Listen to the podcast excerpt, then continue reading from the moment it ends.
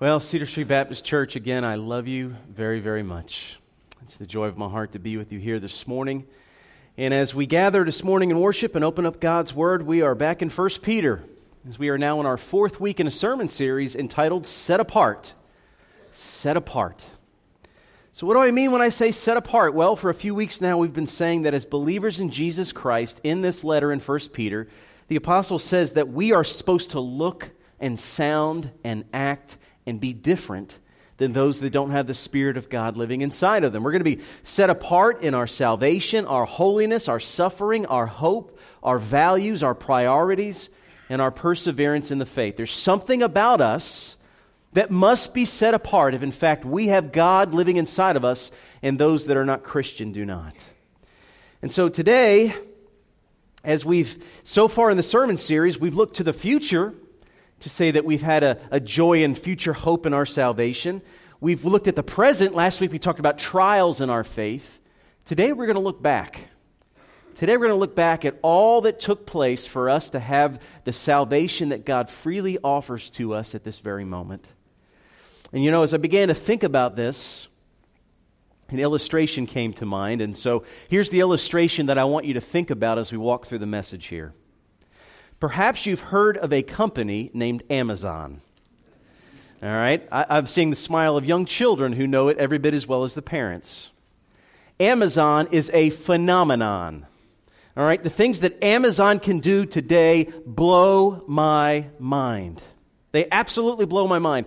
But recently, I had a chance to watch a, uh, a documentary on all that happens when you click the buy button how many people at Amazon are frantically running all over the warehouse, getting things in order, getting it packaged, getting it to the mail. And then, of course, whoever it's FedEx or UPS or, or whoever it is that's, that's delivering the package, if it's UPS, Thomas Clyatt's making sure it gets to our doorstep as fast as possible. And then we forget before we could even order. Dustin Durden had to make sure that we had good internet. All right? And we had to have a good computer and we had to have products that were properly marketed. And we had to have uh, a web designer and web people at Amazon to make sure their, uh, their website is still up and running. And so all you do is click the send button, wake up two days after you click the send button and see a beautiful package sitting at your porch when there are hundreds and hundreds of people that have made that possible. And what do we do? We walk outside, we yawn, we look, and our first thing we think of is, well, the mail lady put that in the wrong place again. we are a spoiled generation.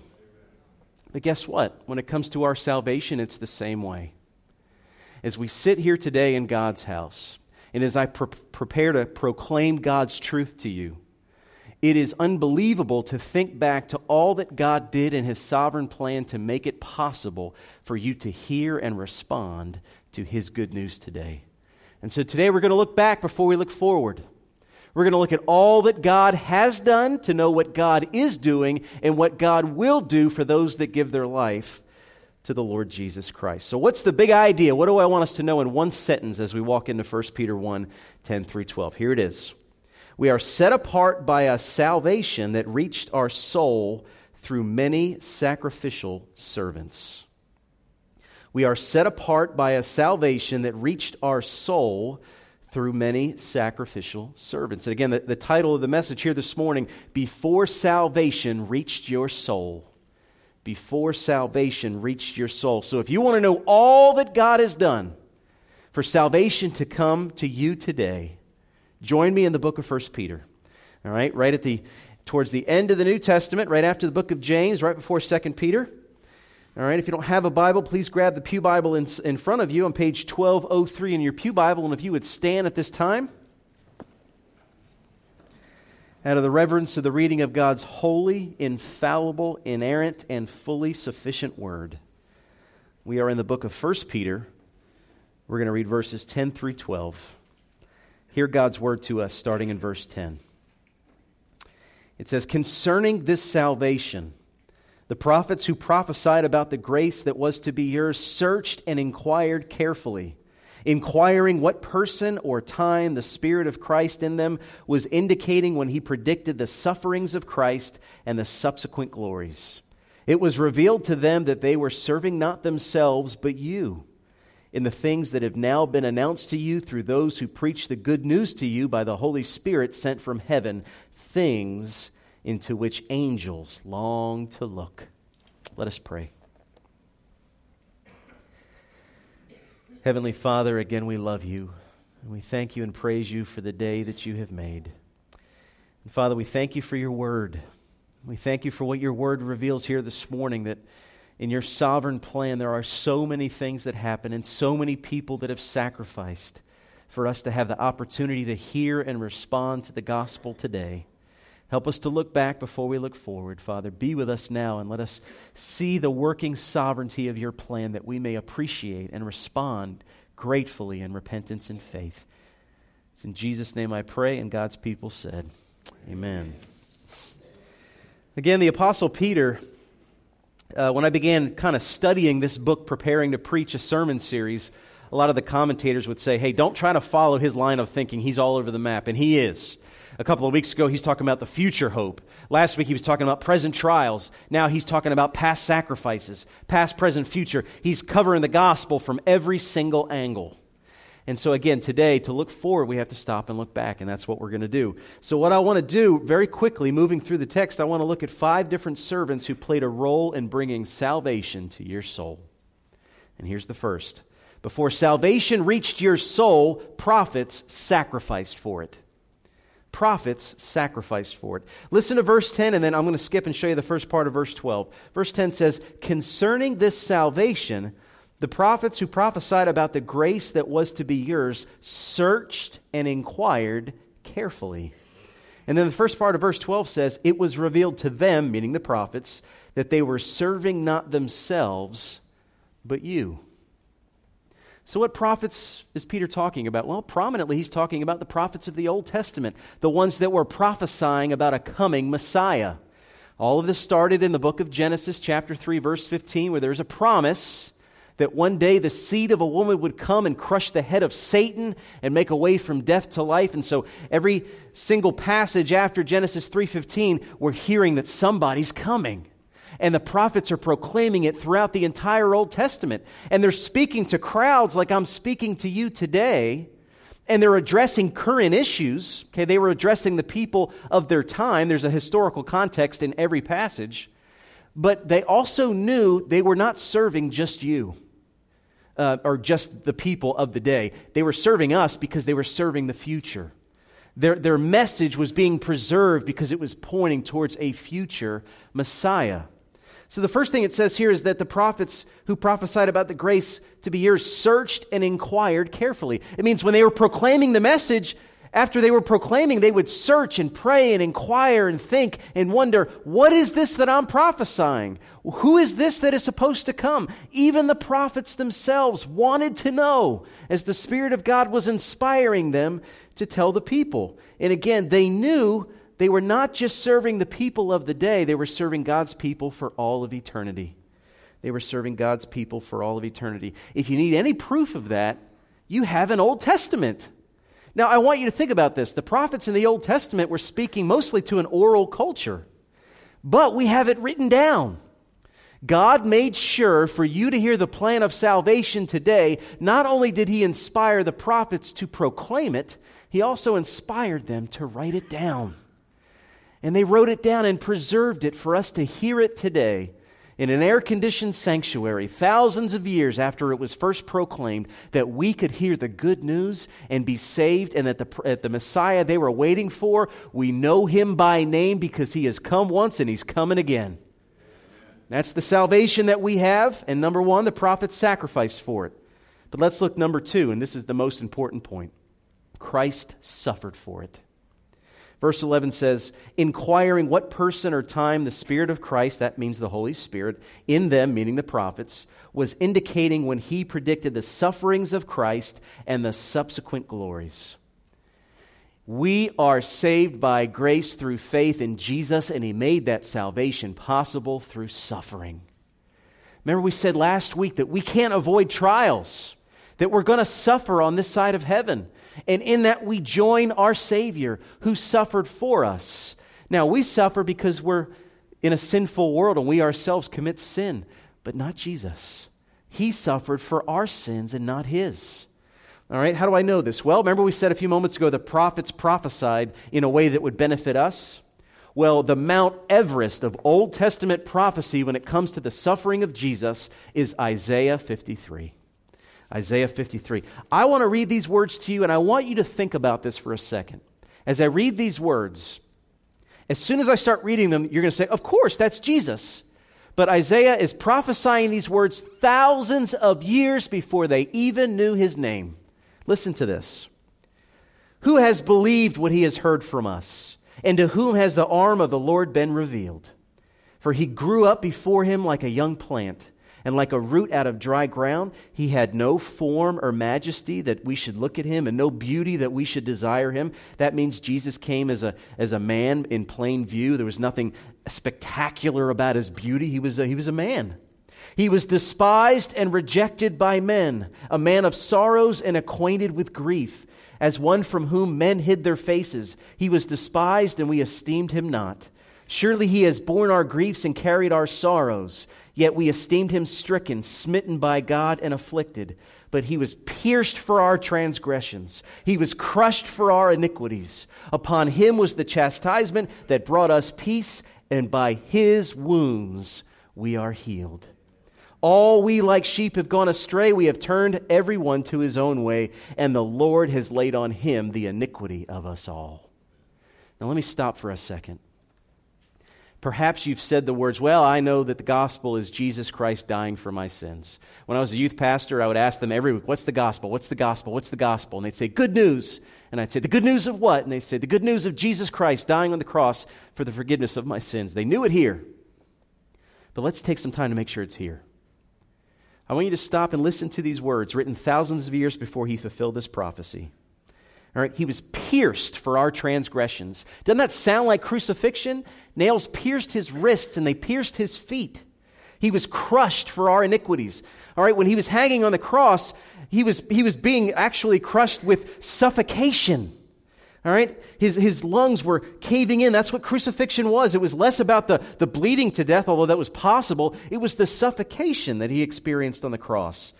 All right? And the chastisement that brought us peace, the, the soldiers that are chastising him and, and drawing lots for his clothing and, and putting a crown of thorns on his head.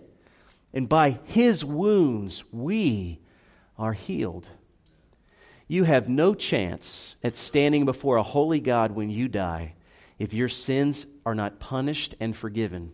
And either you're going to be punished for your sins or Jesus is going to be punished for your sins. And you have the chance today to ask Jesus Christ to be your Lord and God, and you will have put those sins on His shoulders and not carried them yourself. That's what He wants. And it's an offer that won't last forever. But it also says that this suffering leads to glory. There's so many passages I could read, but I want to go to the end of the book, the book of Revelation. When we see Jesus at the very end, it will be the very beginning of a whole new life of glory. Revelation 5 9 through 12 says this And they sang a new song, saying, Worthy are you to take the scroll and open its seals, for you were slain, and by your blood you ransomed people for God from every tribe and language and people and nation, and you have made them a kingdom and priests to your God, and they shall reign on the earth. Then I looked and I heard around the throne and the living creatures and the elders the voice of many angels, numbering myriads of myriads and thousands of thousands, singing with a loud voice Worthy is the Lamb who was slain to receive power and wealth and wisdom and might and honor and glory and blessing. I hope you know that Christ is worthy of glory because if you're a Christian, you're going to spend all of eternity telling him how worthy he is to be glorified because he suffered for you so that you could live and worship him.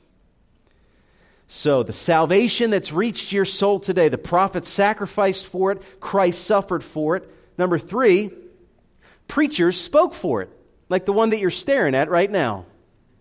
All right, it says, the things that have now been announced to you through those who preach the good news to you. Here's the deal with preaching, and maybe you think I'm biased because this is my vocation. Preaching has always been and will always be God's plan to build his church. Always. The Bible will not be rewritten. And trust me when I say there are plenty of churches that would love to build the kingdom without preaching the Word of God. And the reason why is I'm very aware of this that when I preach the Word of God, it can be offensive because we're sinful and we don't want to hear that we're sinful. And so there are many churches that say, if I want to draw people and I want to build a crowd, I'm not going to preach truth. I'm going to do what they want so that I'll continue to draw them back week after week. Trust me, churches have tried everything. All right, there was something that came out in the last 20 years called the emergent church movement. There are some churches that gather on Sundays and they have a lot of couches within the church and they gather in groups and have discussion and they go home. There is no proclamation of the truth and they're trying to build God's kingdom their own way. I don't know why God chose for a pastor or, or a preacher to speak and for people to respond and for us to worship together. But here's what I do know it is His will, and it will always be His will. This is how God builds His church. And I didn't say it, Paul did in Romans chapter 10, verse 14 through 15. He said, How then will they call on Him in whom they have not believed? And how are they to believe in Him whom they have never heard? And how are they to hear without someone preaching? And how are they to preach unless they are sent? As it is written, How beautiful are the feet of those who preach the good news. Now, I'm not saying I've got beautiful feet. My wife would not say I have beautiful feet. But God does. God says, How beautiful are the feet of those who go and proclaim the truth. And proclaim the truth with a desire for people to come to salvation. You know, I. Every pastor battles this. You know, when you're with a loving congregation like Cedar Street, you get a lot of encouragement and affirmation after a sermon. And trust me when I say, each of you that encourage me, it blesses my soul. But they say that praise should be like perfume. You ought to sniff it, but not swallow it. And there's a lot of pastors in the world that are swallowing it. And they'll do whatever it takes to get more of that praise. And so, what they stop doing is preaching the gospel, and what they start doing is preaching prosperity, telling people what they want to hear. But salvation did not reach your soul today by hearing what you wanted to hear, but by hearing what you must hear that you must repent of your sins and place your faith in the Lord Jesus Christ and be saved. And I want you to think about this. How many times did you hear the gospel before you got saved? Stop and think. All right, for those of you that grew up in the Billy Graham generation, how many crusades did you hear on the radio or television? How many times did a pastor preach? How many revivals did you go to? How many vacation Bible schools were you a part of? Where gospel seed after gospel seed after gospel seed after gospel seed was planted, and then one day and it may have been a random day. It may have been a random moment. I've heard of people driving on the road and they hear a preacher on the radio and pull the car over on the side of the road. Or a moment when somebody wakes up in the middle of the night and uh, a sermon that was preached years ago comes to their mind. But all of a sudden, in a moment, salvation comes. All the seeds that have been planted and salvation comes because preachers spoke it and were faithful to speak it.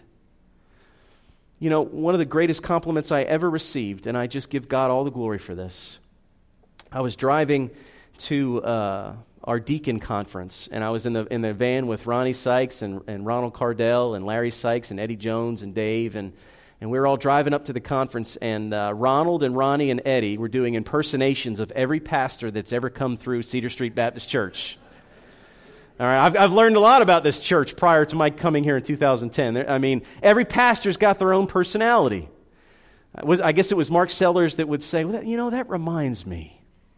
Or it was a Frankie Hodges that would have his Bible out and all of a sudden be jotting things down at the last second. Or the evangelistic zeal of Jim Wilson. Or the pastoral heart of James Hartley all the great men that God has led to build this church, all of them different. And so I waited at the very end. I said, All right, Brother Ronnie, hit me with it. What, what do I do? And I don't know if he was just trying to make me feel good, because I'm sure behind my back there are other people that love to do impersonations of the pastor. I still think Abigail Durden does it better than anybody else. Uh, but he said, Bo, if there's one thing I know about you is I will not leave a message without hearing a clear presentation of the gospel. And may it ever be so because every one of us is in a different place right now. And some of you, right now, maybe the day of salvation. I wake up saying, Is today the day that somebody's going to give their life to Jesus? And for those of you who are saved, you need the gospel as much as you did the day that you were. It's a message you don't outgrow. You need Jesus to live for you the way that you cannot live in your own strength today, the way that you did when you were saved.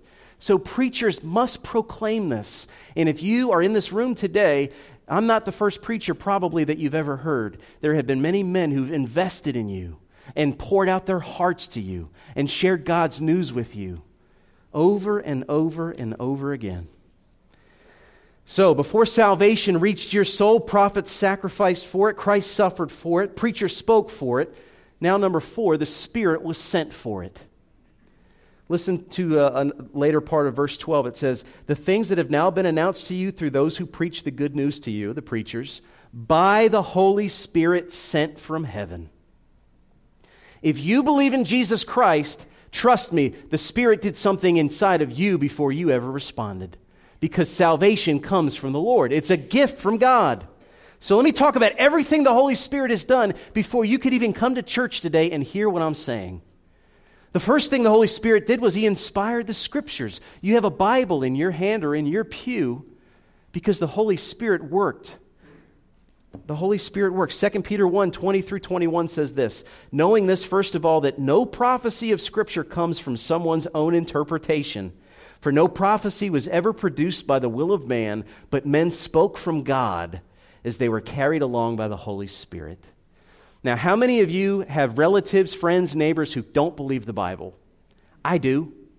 And I bet you do. And in a room this size, there's at least someone in this room that does not believe in the Bible. And I'm not here to condemn you because until I was 27 years old, I did not believe the Bible either. But it all comes down to this you read that passage and you say it's either true or it's not, it's either from God or it's not. When Peter says men spoke from God as they were carried along by the Holy Spirit, that is either a true statement or it's a false statement. And if it's a true statement, this all comes from the mouth of God. And if it's a false statement, this is the opinions of man. But I'm putting all my eggs in the Holy Spirit basket. I believe that this comes from God.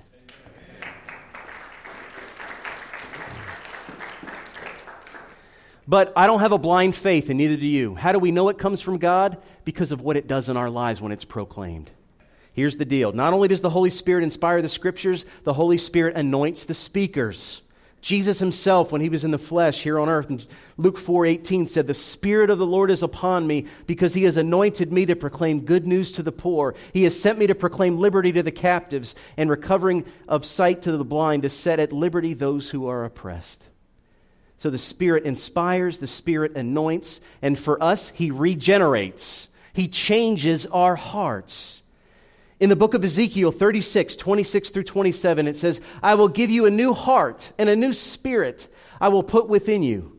And I will remove the heart of stone from your flesh and give you a heart of flesh.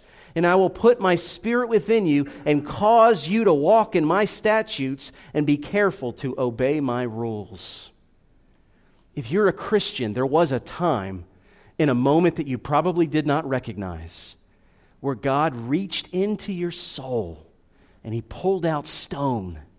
And what he put back in was a beating heart of flesh. So that the things that you used to hate, you now love. And the things that you used to love, you now hate. Because you want what God wants and you do not want what God doesn't want. It doesn't mean we're perfect, but now, as under the guidance and the power of the Holy Spirit, we're convicted to want what God wants. And why? Because finally, the Holy Spirit also sanctifies believers. He cleanses us, He changes us, He makes us more like His Son every day.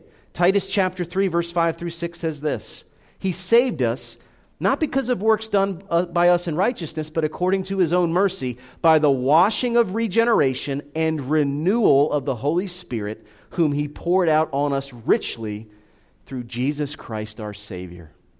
The next time you read the Old Testament and you see the nation of Israel fall into sin again and again and again and again, you're like, when are they going to get this right?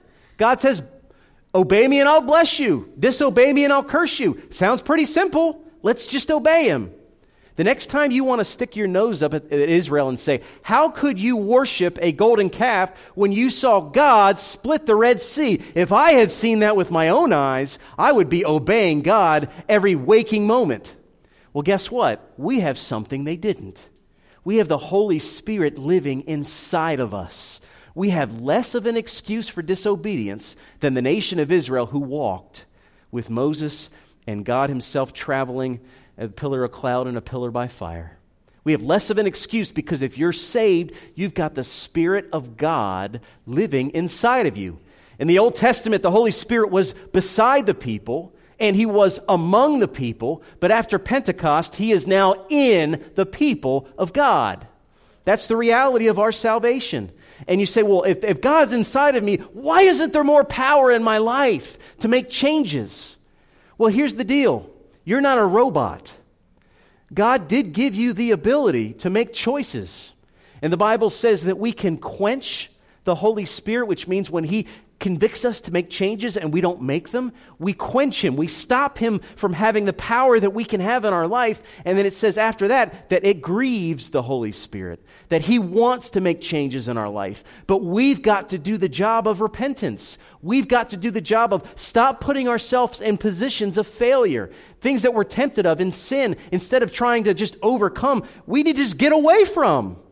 And until we do, we're not going to know the power of the Holy Spirit. It's a voice that we hear that gets quieter and quieter and quieter when we don't obey. That's why the Holy Spirit was sent to inspire the scriptures, to inspire the speakers, to regenerate the listeners, and sanctify believers. So, before salvation, came to your soul. Prophets sacrificed for it. Christ suffered for it. Preachers spoke for it. The Holy Spirit was sent for it. Now, here's the fifth and final one, and people love talking about this topic because it's so mysterious. Angels searched for it. Listen to the last part of verse 12. It just says, Things into which angels long to look. What do you think about angels? You know, the, the media knows that we love thinking about angels because it's such a, a divine mystery. How many movies and TV shows touched by an angel? Angels in the outfield. I mean, there's just so many uh, portraits and paintings of angels sitting on clouds, playing harps, eating marshmallows. Some of this is from philosophy, some of this is from Hollywood. And the truth about angels in the scriptures, uh, you know, there's some things that he's revealed, but there's a great mystery about angels. We don't know everything there is to know about angels. Here's what we do know angels are not human, and human are not angels. You know, it's never the right time to say it at a funeral, but oftentimes now when we hear funerals, we hear, well, you know, Billy Bob got his angel wings today. Fly high, big boy, because you are now an angel in the, in the choir of the Lord. Well, the scriptures don't teach that. You don't become an angel after you die. And here's, here's good news as much as the angels are to be, uh, we're to be grateful and appreciative of all the angels do for us, we are not to worship them. All right, because we are made in the image of God, and there is a salvation that He offers to us that they don't understand. So let me talk about angels for a second, because guess what? The Bible says angels are real, and I believe in angels. All right, I also believe that fallen angels are called demons, and I believe Satan is real. There's a spiritual realm in the world, in this room right now. I can see it right now. As I'm scanning the room, I see people who are on fire, and some of you are falling asleep. And some of you are falling asleep because you don't have the Holy Spirit. Some of you are falling asleep because you didn't have a good night's rest. But then some of you are falling asleep because Satan is working right now to clog your mind, to, to, to cloud your judgment, to make you think about anything but Jesus. But let me talk about angels, the heavenly beings that dwell the kingdom of God. All right, the Bible says a few things about them. Angels work on our behalf to help guide us in our salvation. Psalm 91:11 says, "For he will command his angels concerning you to guard you in all your ways." So that right there is, is a verse that says, you know what? There are such things as guardian angels. Hebrews 13:2 says this. This ought to keep you sober. Do not neglect to show hospitality to strangers, for thereby some have entertained angels unawares. You know what that means? In this room right now, there could be an angel in human form who is here to help guide you, and you don't even know it. And you ought to think about that. I think about that a lot when there are people walking down the street in Candler County who need a ride, and I'm thinking, eh, you know, I mean, we have to use wisdom. But trust me, I believe when we die, God's going to show us how many angels, whether visible or invisible, He placed in our life to help us and to guide us. We don't know. Angels are very mysterious. But here's what we do know not only do they guide us, they celebrate. All right, in Luke 15 10, it says, Just so I tell you, there is joy before the angels of God over one sinner who repents. That, you know, when, when uh, Brother Randy, Miss Linda went under the water here this morning, and the angels in heaven rejoiced because when they're with God, they love what God loves and they hate what God hates because they're holy, because they're in his presence. And if they're not holy, they'll be cast out. And that's what happened to Satan, who was once an angel. And that's happened to every demon who now follows Satan instead of God. And here's the last thing angels marvel at our salvation. They help us in it, they celebrate it, but they still don't understand it. This passage says that they look at the grace. They look at people who once hated God and now love Him. They look at drug addicts who used to be so addicted, and, and through the power of the blood of Jesus Christ, they're now walking in freedom. They see all these changes that God is doing in the lives of human beings, and all they can do is look into it and say, Wow, I don't understand this. So we need to appreciate angels, but never are we to worship them or want to be like them because he offers us a salvation that the Bible reveals is not offered to them. I don't know why. Maybe God will explain all of that in the kingdom. But here's what I do know we have a grace they can only look at, but we can fully experience. That's the salvation that comes to your doorstep here today. So, how do I land the plane on this? In one sentence, I'd say this Salvation reached your soul today through God's servants, but it will only transform your soul through faith in God's Son. All right, so I want to go back to that Amazon package.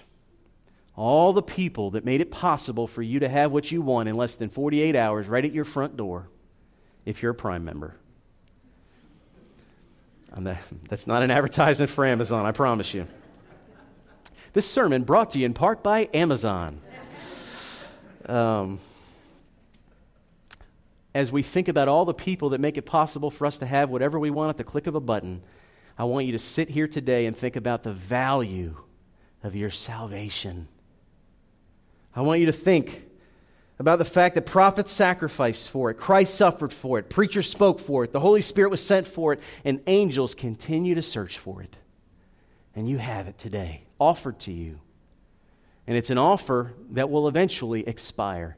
It is a free offer of grace that is extended to all while you still have breath in your lungs or before Jesus Christ comes again in the flesh. And guess what? You do not know when either one of those things are going to take place either your last breath or the second coming of Jesus. It could happen before you get to Bevericks or Joe Max. But how are you responding? How are you responding to this? All right, so let me talk about those in the room that if you had to really check your heart, you would say that Jesus Christ is not your Lord and Savior. You know what that is? That means you've got an Amazon package that's been sitting on your front porch and it needs to be opened. And how do you open it? There's only one way. We are saved by grace through faith. And that faith is repenting of our sin and putting our trust in the lordship of Jesus Christ. Here's what it means it's not cheap. All right, it's offered freely, but the cost to us is we are no longer the boss of our own life. We are no longer the king on the throne of our own hearts. If you're a Christian, it means Jesus is now your Lord. He is now the boss man. You hand the keys over to him and you say, We're going to do things around here your way. And you're not going to be perfect, which is why he sent his Holy Spirit and why grace is continued forgiveness, not just one time for salvation, but a lifetime of sanctification. That's why Dave led us this morning in uh, confession and why we do it every Sunday. So I want you to think about your salvation today. All that God did to make it possible for you to be saved right where you are right now. And if you're not a Christian, do not leave here this morning during the invitation, whether you come forward, you, I'll be happy to talk with you and pray with you, or even in your pew, if you just want to silently call out to God and say, I know my life doesn't belong to Jesus. I want today to be the day of salvation. Would you forgive me and be my Lord and Savior? And He will save you because He is good. But for those of you who are, Again, that package, it may be, have been sitting on your porch and you opened it, but now it's sitting on your kitchen counter and it's collecting dust. Do you have joy in your salvation? Again, David says in Psalm 51, after he goes through a season of persecution for his sin, he says, God, let the bones that you have broken rejoice. Restore to me the joy of your salvation and uphold me with a willing spirit. Maybe right now, whatever problems you're going through, and every single one of us faces them, it is so heavy. It's so overwhelming that you can't think of anything but that. Can I encourage you today to clear out some time to just meditate on the joy of your salvation? No matter how bad it gets, the best is yet to come.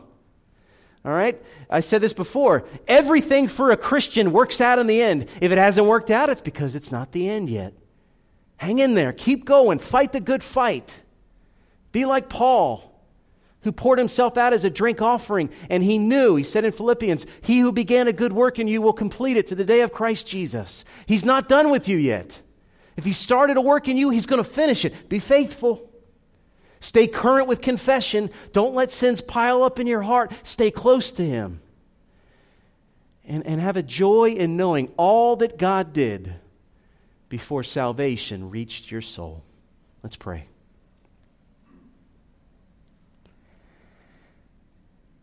Father, we can't even scratch the surface on everything you've done to prepare us for this exact moment.